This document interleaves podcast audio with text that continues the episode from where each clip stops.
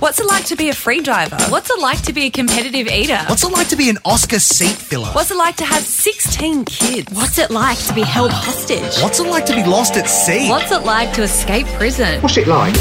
Well, What's It Like 2 series profiles people with very interesting careers or achievements, and today is a goodie.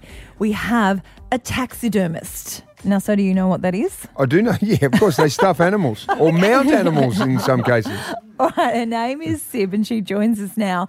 How did you get into that? Um, that is a very good question. I just have been wanting to do this kind of thing for a while, Mm-hmm. and one day I just bought myself a frozen rat from the snake food shop, and I gave it a go, and Oh. it looked horrific actually. See, so now you always were interested in it and wanted to get involved. Hmm. Yes. Where did that interest come from? um, I think I love the museum actually. Right, that's so good. it's just an artistic take on, I guess, what you do see in Yep. the museum these days. so you buy a rat. I buy a and rat. you're going to decide Yep. that you're going to rip everything out of it Yep. and stuff it and work out how to deal with it. Yep. How did that go? Um, it was some parts were easier than I thought, uh, but then actually making it look like a rat at the end was a lot harder than I thought. had you read a book, Taxidermy for Dummies? Had you Googled it or did you just go trial and error? All of the above. Right. So a lot of reading, a lot of YouTubing, um, a lot of research, and then I just bought a scalpel and gave it a go. You must have to have a strong stomach because obviously you've got to get the Yeah. insides out. yeah, um, that's what sort of put me off starting it before I did because I thought oh, I might be too squeamish or, um, but it wasn't as bad as I thought, and I thought okay maybe I can actually do this. right. So now you actually do this as a job. Yes. I'm, I'm just, they've got a million things going through my head. Um, what sort of animals do you stuff? And is Um, stuff the right term? stuff, or I would just call it taxidermy.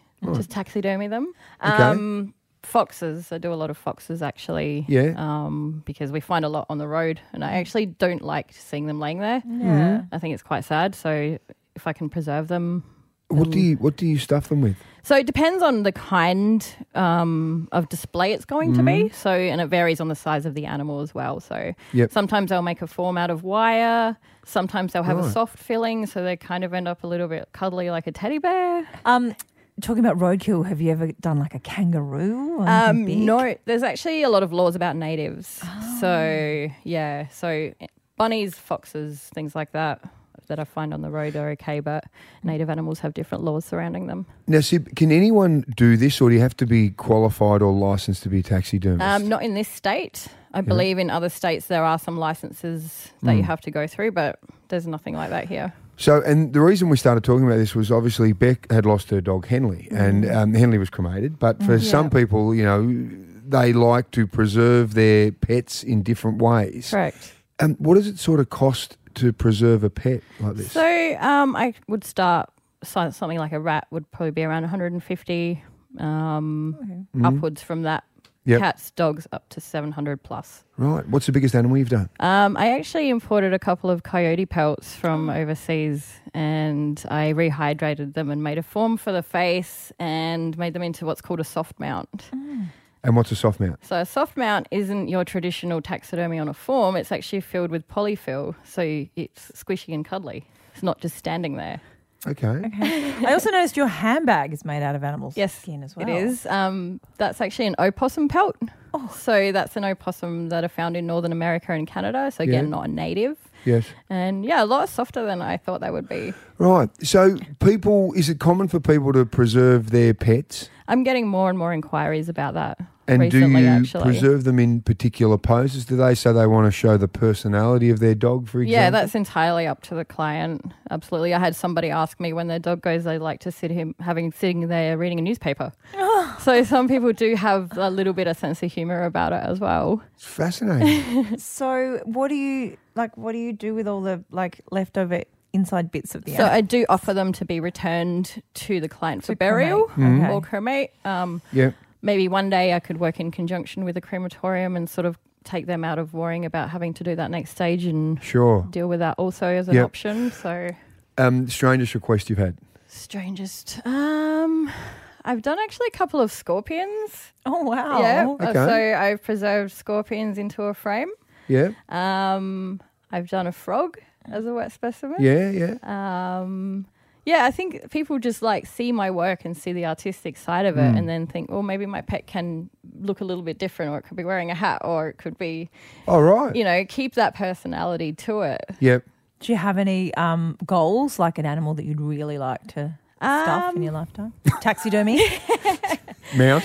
Well, I I don't know if there's ever a likelihood of getting one here, but a wolf would be probably on my list. That would Yep. be pretty impressive. So when you're chatting to people about what you do, Mm. uh, are people stunned and fascinated? Yes. Yeah, like we are. Yes, I'm, I'm just thinking literally, all yes. these different ideas. So, um, and do you have a lot of these creatures around your house? Yeah.